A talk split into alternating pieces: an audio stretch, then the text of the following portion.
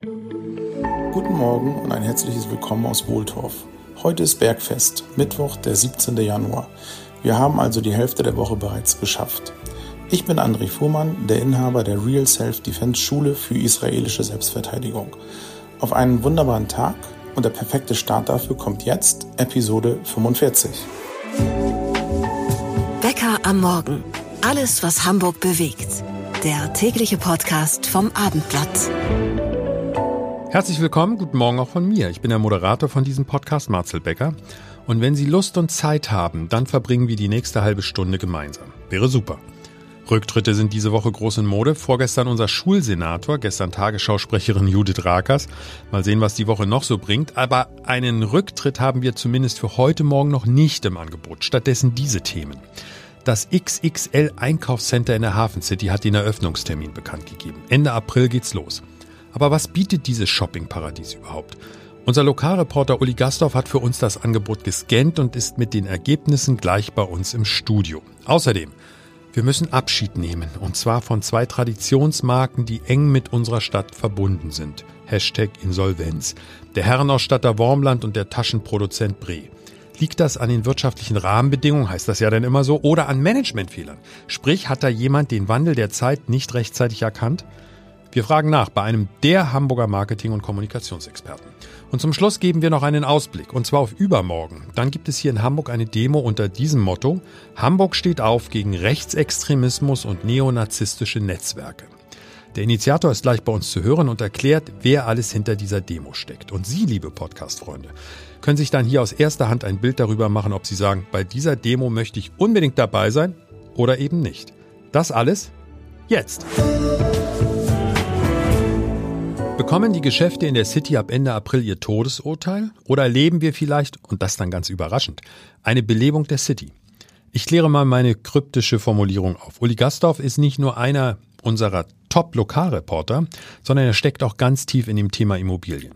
Sie lesen seinen Namen ganz oft auf abendblatt.de, wenn es um Hintergründe und exklusive Stories zum Beispiel über die Hängepartie beim Elbtower geht. Aber jetzt geht es bei Uli um ein Projekt, welches tatsächlich vollendet wird. Und kein Wunder, Achtung, kleine Spitze, René Benko ist ja auch nicht dabei. Das XXL Einkaufscenter in der Hafen City. Bei aller Vorfreude, Uli, deine Einschätzung, ist das der Todesstoß für die Geschäfte in der City? Ich glaube, das ist eine, das Wort Todesstoß würde ich nicht benutzen, aber es ist eine sehr schwierige Situation für die Geschäfte in der Innenstadt. Denn schließlich erwartet ähm, Unibail Rodamco Westfield in diesem neuen Einkaufsquartier mehr als 16 Millionen Besucher pro Jahr. Und ähm, es kommen ja jetzt nicht unbedingt mehr Menschen nur wegen dieses Einkaufszentrums nach Hamburg, sondern die sind dann einfach da und sagen auch, ups, super, ich komme, was weiß ich, aus dem Umland, ich fahre von der Autobahn fahre direkt in die Tiefgarage und kann den ganzen Tag dort verbringen. Und die Touristen sagen vielleicht auch, ach Mensch, ja, das ist ja eigentlich ganz nett, da habe ich auch noch drei Hotels in dem in diesem Viertel, dann bleibe ich einfach mal da. Also das wird auf jeden Fall, und du weißt, die Lage ist eh schon angespannt in der Innenstadt, es wird auf jeden Fall eine Konkurrenz und ich glaube auch nicht so, weil die Verbindungsachse auch schwierig ist. Also wie wirst du von der Innenstadt dahin geleitet? Also ich glaube wirklich sehr schwierig für die Innenstadt ist dieses neue Einkaufszentrum in der Hafen City. Das war mal deine erste Einschätzung zu dem Thema. Jetzt kommen wir mal zu den, zu den Fakten. Wann macht dieses Einkaufszentrum auf? Und wie heißt das denn jetzt wirklich offiziell für den Sprachgebrauch? Also es eröffnet am 25. April und äh, die offizielle Bezeichnung ist ähm, Westfield Hamburg Überseequartier. Westfield Hamburg Überseequartier. So soll sich das einbürgern. So heißt es und es ist ähm, also ähm, etwas schwierig. Also es ist, liegt im Überseequartier, ne? Und Westfield ist halt äh, Unibail Rodamco Westfield sozusagen die Firma aus Frankreich, die das Ganze gebaut hat. Okay, da bin ich mal gespannt, wie sich das so sozusagen ver verselbstständigt am Ende. Vielleicht bekommt es ja auch irgendwie dann ähm, irgendeinen Kosenamen oder so, wo dann alle sagen, ich gehe ins, was weiß ich, ne? Ins, ins Westie. Ja, ins Westie zum Beispiel. Das, das wäre schön, ja klar. Deine Einschätzung, das Ding ist ja riesig. Es ist wirklich riesig, also nicht umsonst steht auch überall, auch in deinem Artikel steht ja XXL. Das ist wirklich Monster. Wer geht denn da überhaupt rein? Also was für Geschäfte erwarten mich denn da überhaupt? Die üblichen Marken, die ich eh überall in der City habe oder kommt auch was Besonderes? Also ich sage mal so, äh, was Besonderes ist ja auf jeden Fall, dass Bräuninger kommt. Bräuninger ist ja das Luxuskaufhaus, was also aus Stuttgart stammt, aber auch in Düsseldorf sehr prominent ist, auch in München. Und Bräuninger hat ja 14.000 Quadratmeter. Und das ist natürlich auch was, was wir aktuell so in einem, sage ich mal, Modehaus, um es so ein bisschen altertümlich auszudrücken, eigentlich gar nicht haben. Also ich sag mal, da, das ist ja dann deutlich größer noch als das Alsterhaus und das ist ja auch so ein bisschen gemischt war, ne, Alsterhaus, aber die sind ja dann auch sehr wirklich modeaffin und haben auch wirklich richtig, richtig ähm, hochwertige Luxusartikel. Das ist auf jeden Fall etwas, was es was Hamburg bereichert. Ansonsten die Geschäfte, das sind so Geschäfte wie H&M, Zara, Boss, dann ein paar Lokale hier so, ähm, die es hier schon viel gibt, so Parfümerie Schuback und sowas in der Art. Oder auch so Thalia kennt man ja, die haben Flagship Store. Ah ja, jetzt ich habe heute drüber geschrieben, Influencerin Caro Kauer eröffnet dort einen Shop, ihren ersten. Da sind so ein paar kleine Sachen dabei. Aber was ich noch ganz spannend finde, weil du mich das gerade gefragt hast, ist ja auch, dass es da einen riesigen Rewe Gourmet Supermarkt drinne gibt. Also der so ein bisschen was Besonderes haben soll und der irgendwie auch, glaube ich, 3000 Quadratmeter hat, ähm, was natürlich auch ähm, ziemlich krass ist dann in so einem Einkaufszentrum. ja, das ist absolut krass, weil das ist ja ganz wichtig heutzutage. Du gehst ja nicht nur shoppen, sondern es muss ja auch drumherum, ich sag mal, das kulinarische Angebot in Anführungszeichen muss ja auch stimmen. McDonald's gibt's und dann gibt's irgendwelche schicken Restaurants oder wie ist da die Mischung? Ja, es gibt es gibt individuelle Restaurants, es gibt aber ähm, auch zum Beispiel eine sozusagen eine, ich übersetze mal eine Markthalle. Da kannst du dann äh, von modernen türkischem Essen mal sehen, was an da erwartet. Also irgendwie soll es da ganz tollen Kebab geben. Dann gibt's dann natürlich Sushi, dann gibt's Indisch. Das ist alles in so einem in so einem Markthallen-Style. Das finde ich zum Beispiel ganz spannend. Also wenn du mich nach gastronomischen Sachen fragst, aber es gibt natürlich auch einen Starbucks und ähm, ja, Matze, es ist halt ein Einkaufszentrum. Ne? Man muss ein bisschen auch, ähm, also so, so richtig. Ja, wir wollen mal auf dem Teppich bleiben, so ja, ungefähr. Aber was ganz spannend ist, ich weiß nicht, ob du das noch fragen wolltest. Aber das Irre ist ja dieses, dass sie da irgendwie ein Kino mit zehn Seelen drin haben, dass sie da irgendwie so ein, ich habe jetzt keine Kinder, aber irgendwie so ein riesen Lego-Land-Store drin haben und ähm, ja auch noch dieses, ähm, diese Kunst, 3D-Kunstgeschichte, die in Paris ganz erfolgreich läuft. Das heißt, es ist nicht, also das finde ich, Müssen wir ja auch immer ein bisschen aufpassen. Du hast selber gesagt, es ist ein Einkaufszentrum, ja, aber so wie du es schilderst, ist es kein gewöhnliches Einkaufszentrum. So wie es sich für mich jetzt anhört, im Moment ist es ja auf dem Papier auf gut Deutsch, wir werden es ja dann sehen Ende April, aber sie haben sich schon sehr viel Gedanken gemacht, die Menschen, so würde ich das mal formulieren, darüber hinaus zu binden, mal abseits auch vom reinen Shopping. Verhalten. Ja, natürlich. Und ähm, dem Projektentwickler ist es überhaupt nicht recht, wenn man dieses Wort Einkaufszentrum benutzt, weil die wollen nicht von einem geschlossenen Einkaufszentrum sprechen. Die, darum, da ist mehr so neues Viertel, neues Quartier. Und natürlich haben sie das auf jeden Fall, ähm, ist es was Besonderes. Das muss man natürlich sagen. Und du kannst dann halt wirklich, wie ich schon sagte, du fährst unten in die Tiefgarage und dann kannst du theoretisch wirklich den gesamten Tag da verbringen. Also, mehr als ein Einkaufscenter. Das ist der Plan. Ob es auch funktioniert, sehen wir ab dem 25. April. Uli Gastorf über das neue gigantische Westfield Einkaufscenter in der Hafen City. Am Freitag wird im Herzen unserer City demonstriert. Wer jetzt genervt aufschreit und sagt, bitte, Gnade, keine Klimakleber, keine Trecker, liebe Bauern, bleibt auf euren Feldern, ich habe genug, den können wir beruhigen, geht um was ganz anderes. Eine Demo auf dem Rathausmarkt und zwar unter dem Motto Hamburg steht auf gegen Rechtsextremismus und neonazistische Netzwerke. Einer, der das Ganze mit auf die Beine stellt, ist Kasim Abachi, der Geschäftsführer des Vereins Unternehmer ohne Grenzen und jetzt bei Becker am Morgen im Interview. Kasim, sagen Sie uns als erstes, wer alles mitmacht. Also ich bin ja Mitinitiator und wir haben ein großes Bündnis in Hamburg ähm, äh, zusammengebracht äh, und dieses Bündnis besteht aus dem Bereich Wirtschaft, aus dem Bereich Wissenschaft, Kultur, Gewerkschaften und aus anderen äh, gesellschaftlichen äh, Zusammenhängen.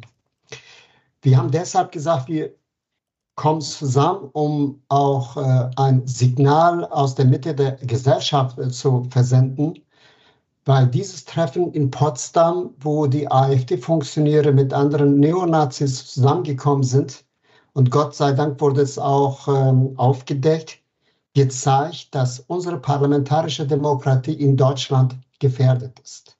Und ähm, die Werte unserer Verfassung, unserer Stadt äh, muss verteidigt werden. Und das können wir nicht nur von den Sicherheitsbehörden verlangen, sondern das muss aus der Mitte der Gesellschaft auch heraus verteidigt werden. Deshalb ist diese Kundgebung am Freitag. Wer wird denn bei dieser Kundgebung auftreten? Also Sie werden ja wahrscheinlich diverse Redner haben. Also erstens, diese Kundgebung wurde, wie gesagt, von mehreren Initiatoren zusammen organisiert. Und äh, wir haben auch eine große Liste der Unterzeichnerinnen und Unterzeichner. Darunter ist ähm, Udo Lindenberg, äh, darunter ist auch John Neumeier, auch äh, Vorsitzender der Akademie der Wissenschaften, äh, Professor Dr. Latif und viele andere. Und auf der Kundgebung wird ähm, amtierender Ratsvorsitzende der AKD Kirsten Vers, die Bischöfin Kirsten Vers reden, die Präsidentin der hamburgischen Bürgerschaft Carola Veit, der Intendant des äh, Thalia Theaters Herr Lux, die Vorsitzende der DGB äh, wird äh, sprechen. Und ähm, es kann sein, dass noch eine oder andere auch noch äh, auf die Rednerliste kommt, unter anderem vielleicht auch Udo Winnenberg. Und natürlich sind alle Hamburger eingeladen, die sagen, ich identifiziere mich genau mit diesem Aufruf, mit diesem Inhalten und dann möchte ich da auch dabei sein. Wie gesagt, am Freitag um 15.30 Uhr auf dem Rathausmarkt. Wir müssen aber einen, einen Schritt vielleicht auch nochmal zurückgehen, weil was geben Sie denn von Ihrer Seite aus? Sie sagen, die Demokratie ist in, sehen Sie in Gefahr und ich glaube, da stimmen Ihnen auch ganz viele Menschen zu. Was, was würden Sie denn der Regierung, der aktuellen Regierung in Berlin, der Ampel jetzt mit auf den Weg geben und sagen, also auch wenn uns das alles jetzt überhaupt nicht gefällt, wie die Umfrageergebnisse auf Bundesebene sind, die Wahlergebnisse der AfD bei den Landtagswahlen. Aber wir müssen ja auch einfach mal festhalten, seitdem diese Ampel in der Regierung ist, hat die AfD ja einen enormen Aufschwung gegeben, genommen. Was, was ist Ihr Rat an die Ampel? Was soll sie anders machen, um dagegen vorzugehen? Also die Ursache für den Aufstieg der AfD nur bei möglichen Fehlern der Bundesregierung zu sehen, finde ich ein bisschen verkürzt weil die AfD ist ja auch ähm, ähm in den Jahren 2015 oder davor lag bei drei, vier Prozent und seitdem haben wir einen Aufstieg der AfD zu verzeichnen. Ja, die Fehler, die die Bundesregierung äh, macht und gemacht hat, hilft der AfD. Insofern, ich kann nur an die Bundesregierung appellieren, äh, dass sie die Beschlüsse, die sie fassen, genauer prüfen und damit auch nicht äh, zu äh, zusätzlichen Irritation der Bevölkerung beizutragen. Vor allem auch die Kommunikation der Bundesregierung muss noch besser werden. Und statt dauernd zu streiten, brauchen die Menschen eine Orientierung und die erwarten, dass die Bundesregierung auch die Probleme löst und nicht dauernd einen Streit ähm, äh, in Gang setzt. Wir können über die Fehler der einzelnen Parteien, auch über den Fehler der Regierung viel diskutieren, aber hier muss es eine Haltung gezeigt werden. Die Haltung ist, die Werte unseres Grundgesetzes zu verteidigen und unsere Demokratie zu verteidigen. Weil Sie das Wort Haltung ansprechen, ich würde Ihnen dann gerne noch eine Frage stellen, die Sie vielleicht an diesem, in diesem Moment etwas überrascht, aber die brennt mir jetzt doch irgendwie auf der Seele. Vielleicht wollen Sie mir die Frage auch gar nicht beantworten. Aber ich sehe, was Sie rund um diese Demo auf die Beine stellen und dafür möchte ich Ihnen erstmal meine Hochachtung aussprechen. Wir sehen ein Bündnis quer durch die Gesellschaft. Das ist absolut beeindruckend. Aber jetzt kommt die Frage, Kasim, die mir auf, auf der Seele brennt. Warum gab es so ein Bündnis in unserer Stadt oder in unserem Land? Sie haben ja selber gesagt, es geht ums Land, es geht um die Demokratie, es geht um die Haltung, die wir alle haben. Warum gab es so ein Bündnis nicht nach dem 7. Oktober, nach dem Hamas-Überfall auf Israel? Da gab es vereinzelte Aufrufe und Veranstaltungen, aber der Eindruck war eher, auch hier Rechtsextremismus, Gefahr, Bedrohung unserer Demokratie, Zurückhaltung, wenn es um den Schutz von jüdischem Leben in unserem Land gibt. Ich persönlich fand das sehr schade. Deswegen nochmal meine Anerkennung, dass uh Sie sowas jetzt organisieren, aber Sie sind ja jetzt so tief in dem Thema drin. Was ist Ihre Meinung? Warum gab es das nach dem 7. Oktober, wenn es um jüdisches Leben in Deutschland geht? Warum gab es das nicht? Ja, man kann natürlich selbstkritisch auch darüber diskutieren, warum es damals noch was gegeben hat. Das äh, nehme ich auch selbstkritisch, ganz ehrlich gesagt, auf mich. Äh, aber trotzdem ist es wichtig, dass man sagt, okay, wir haben damals nicht gemacht, aber das heißt nicht, dass wir jetzt nicht machen sollen. Ähm, und äh, vielleicht hat das auch ein bisschen damit zu tun, dass dieser Konflikt, der Ostkonflikt weit weg ist, obwohl Thema Antisemitismus in unserer deutschen Gesellschaft, auch inmitten der Gesellschaft, schon verankert ist. Dass auch hier spielt natürlich, wenn wir gegen Rechtsextremismus aufstehen, dann stehen wir auch gegen das Antisemitismus auf. Und hier geht es um die Werte des Grundgesetzes zu verteidigen. Und äh, Antisemitismus, gruppenbezogene Menschenfeindlichkeit hat und darf bei uns keinen Platz haben. Und deshalb ist, finde ich auch wichtig, dass auch bei dieser Kundgebung neben der Wirtschaft, neben der Wissenschaft und Kulturschaffenden auch die großen Religionsgemeinschaften dabei sind. Die jüdische Gemeinschaft, muslimische Gemeinschaft, alevitische Gemeinschaft, evangelische, katholische Kirchen, dass sie dabei sind und sich dann für die Werte unseres Grundgesetzes, insofern auch gegen Antisemitismus stark machen. Kasim, von, von meiner Seite aus für diese Antwort einfach erstmal nur den Daumen hoch. Finde ich, finde ich super. Auch die sind ja schon fast selbstkritische Aussagen von Ihnen, aber umso wichtiger, und da haben Sie völlig recht, dass sich die Menschen engagieren, wenn es um unsere Demokratie geht. Und eine der Möglichkeiten ist die von Ihnen mit initiierte Demonstration am Freitag auf dem Rathausmarkt. Und da sage ich nur Hut ab, beeindruckend. Vielen Dank. Also, am Freitag auf dem Rathausmarkt ab 15.30 Uhr die Demo unter dem Motto Hamburg steht auf. Danke an Mitinitiator Kasim Abachi für dieses Interview. Vielleicht ist es Ihnen in den letzten Wochen und Monaten auch aufgefallen. Immer wieder hören wir von sogenannten Traditionsmarken, die ihre Insolvenz bekannt geben. Und ich rede jetzt nicht von Galeria Karstadt Kaufhof, da passt ja leider nur der Begriff Walking Dead. Aber wie ist es mit Real, Gigaset, Reno, Peek und Kloppenburg. Und jetzt ganz aktuell zwei Firmen, die mit Hamburg eng verbunden sind. Der Herrenausstatter Wormland und der Taschenhersteller Bre. Wir holen uns zu diesem Themenkomplex mal Expertise, also zu der Frage, warum diese Marken und auch andere so einfach, ich sag mal, über die Klinge springen. Diese Expertise bekommen wir vom Hamburger Marketing- und Kommunikationsexperten Hans Albers.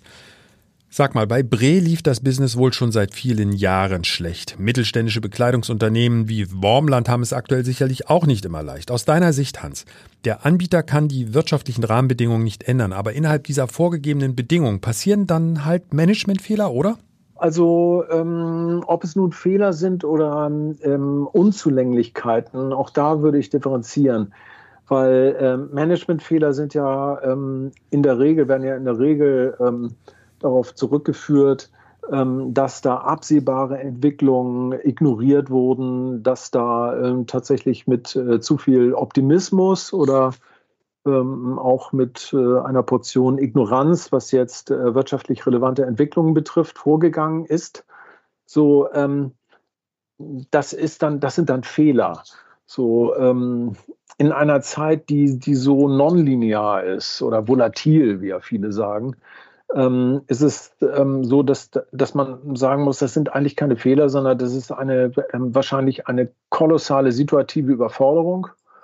Ähm, vielleicht ein Versäumnis, sich in einer extrem wechselhaften Zeit ähm, entsprechend zu flexibilisieren. Also man muss sich, glaube ich, und das ist die, die, ganz, ganz große Herausforderung, vor der auch, also eigentlich die, die gesamte Wirtschaft steht, aber insbesondere auch kleinere, ähm, äh, Handelsbetriebe. Ähm, man muss sich auf das Unvorhersehbare äh, gefasst machen und sich so aufstellen, dass tatsächlich ähm, selbst im Fall ähm, plötzlich äh, steigender Preise oder anderer Entwicklungen, dass man trotzdem eine gewisse Resilienz als Unternehmen entwickelt. Nur das ist in den letzten zwei, drei, vier Jahren so sprunghaft ähm, ähm, passiert und entwickelt, diese, diese, der, dieser Wandel, ähm, das ist tatsächlich, ich würde das so sagen, da, da, wurden einige erwischt, die tatsächlich nicht über eine äh, entsprechende Substanz verfügt haben, um das jetzt kurzfristig auffangen zu können. Und auf der anderen Seite dann eine Firma wie Bre, von der du sagst, dass die schon seit, also seit immer so ungefähr in den letzten zehn Jahren ähm, Verluste gemacht haben, wo du dann natürlich auch sagen musst, ja, das Geschäftsmodell existiert ja gar nicht. Nee, das ist also da kann man tatsächlich sagen, so nach, nach ähm, mehr als zehn Jahren, da ähm, hätte ähm, tatsächlich, ähm, nun, nun ist da ja niemand, kein Mensch führt sein Unternehmen komplett blind und ignoriert also die Entwicklung und setzt auf irgendeinen abstrusen Optimismus, dass es irgendwann ja besser wird. Also ähm, da kann man von, äh, schon von einer ähm, fast historischen Verfehlung ähm, ausgehen oder man, man kann sie vermuten, man steckt da auch nicht so in die Details. Aber äh, wenn da die unterschiedlichsten Konzepte und Strategien nicht gegriffen haben, ähm, dann ist das tatsächlich eine absehbare Folge ähm, einer langfristigen Entwicklung, die jetzt mit dem aktuellen Kontext überhaupt gar nichts zu tun hat oder von ihm höchstens beschleunigt wurde. Dann müssen wir uns also einfach damit abfinden, sage ich jetzt mal so flapsig. Wir müssen immer an die Mitarbeiter denken und das sind ja dann auch immer Schicksale, die dahinter stecken. Aber generell müssen wir einfach erstmal sagen, das ist der Lauf der Dinge. Es gibt Geschäftsmodelle, die überholen sich und dann kommt es auch immer noch drauf an, in welcher Situation wir stecken. Wir müssen mal fairerweise sagen, Corona konnte nun wirklich keiner vorhersagen, oder? Damit, also kon konnten sich Unternehmen deiner Meinung nach auf eine Extremsituation wie die Pandemie vorbereiten? Nein. Also uns ging es insgesamt, äh, das ist ja so ein, ein äh, gesamtdeutsches Phänomen ja auch, uns ging es ja ähm, super. Es hat sich eigentlich nichts verändert. Es wurde, also die, die ähm, Veränderungen, die absehbar waren, die stattgefunden haben, äh, die haben das Gesamtsystem in seiner Richtung und in seiner Pflege jetzt nicht sonderlich beeinflusst oder nervös gemacht. Ähm, dass dann irgendwann außergewöhnliche Ereignisse tatsächlich auch mit äh, dramatischen Auswirkungen ähm, dann auch in dieser Häufung ähm, passiert sind, so dass das ist natürlich eine ja, eigentlich so die, das Phänomen einer Entwicklung, die sich auf keinen Wandel eingestellt hat, die da ähm, mit einer äh, gehörigen Portion Blauäugigkeit ähm, ins Risiko gegangen ist. Das, also, dass es immer so weitergeht wie bisher und weitergemacht werden kann wie bisher, das hat dann auch ein bisschen mit Fahrlässigkeit zu tun. Was glaube ich oder was, was ich hoffe, was jetzt passiert, ist, äh, dass sich Unternehmen viel stärker auf eine, auf, äh, auf, ähm, wie ich vorhin schon erwähnt habe, nonlineare Entwicklungen einstellen, dass sie wirklich Strategien verfassen, die äh, resilient machen gegen plötzliche ähm, Preiserhöhungen, gegen ob das jetzt im Energie- oder im Personal- oder im, im Mietbereich ähm, der Fall ist, äh, Strategien entwickeln, wie sichere ich mich ab in einer Zeit, ähm, in der Überraschungen eigentlich das neue Normal sind. Das lässt sich so einfach formulieren. Ich hoffe, halbwegs verständlich. Aber ich glaube, das ist die einzige Strategie, die tatsächlich auch erfolgreich ähm, so durch diese ähm, sehr wechselhafte Zeit führt. Aber Hans, auf der anderen Seite und äh, zum Schluss vielleicht nochmal der Ausblick, wenn du das so formulierst, dass die Unternehmen sich halt auf Überraschung einfach einstellen müssen. Ihr Geschäftsmodell muss so ausgerichtet sein, dass es jederzeit auf alles reagieren kann. Das ist ja schon der helle Wahnsinn im Grunde. Aber umgekehrt für uns Verbraucher bedeutet das dann, bedeutet das doch dann auch, wir werden uns noch von vielen anderen Marken wahrscheinlich in Zukunft in den nächsten Wochen und Monaten verabschieden müssen. Ja, also das, das denke ich, ist äh, absehbar. Ähm, nun muss man aber auch ganz ehrlich sagen, diese Verluste, ähm, bekannte, beliebte ähm, Traditionsmarken ähm, verabschieden sich. Wer hat denn äh, das letzte Mal eine Brehtasche gekauft? Oder wer hat sich äh, äh das letzte Mal im stationären Handel ähm, bei, bei Warmland einen Anzug äh, gekauft? Also das, das wird immer ähm, tatsächlich beweint als ein substanzieller Verlust, fast ein, ein Kulturverlust. Nur äh, die VerbraucherInnen, die müssten sich dann hm, eigentlich auch in ihrem Verhalten fragen. Also unterstütze ich diese Marken? Habe ich diese Marken unterstützt? Es werden wohl noch mehr Insolvenzen wie die von Wormland und Bre auf uns zukommen. So zumindest die Aussage vom Hamburger Marketing- und Kommunikationsexperten Hans Albers. Bei der Gelegenheit, wer Bäcker am Morgen nicht nur gern hört, sondern sagt, ich würde gern bei euch in der Redaktion mitarbeiten, das trifft sich gut. Wir haben aktuell zwei Plätze für Werkstudenten offen. Ich zitiere mal aus unserer Ausschreibung. Als Teil unseres Audioteams übernimmst du die Verantwortung für die Produktion und den Schnitt von Podcasts, insbesondere für unseren Daily Podcast Bäcker am Morgen. Oder, das steht auch noch da, es macht dir Spaß, lokale Themen aufzuspüren und verständlich für Audio-Content aufzubereiten. Klingt spannend, also ich kann nur sagen, es ist auch spannend, macht sogar Hölle Spaß bei uns. Wer mehr Infos braucht, der entsprechende Link für die Ausschreibung steht in den Show Notes. So, Episode 45 ist rum. Noch eine Empfehlung von mir?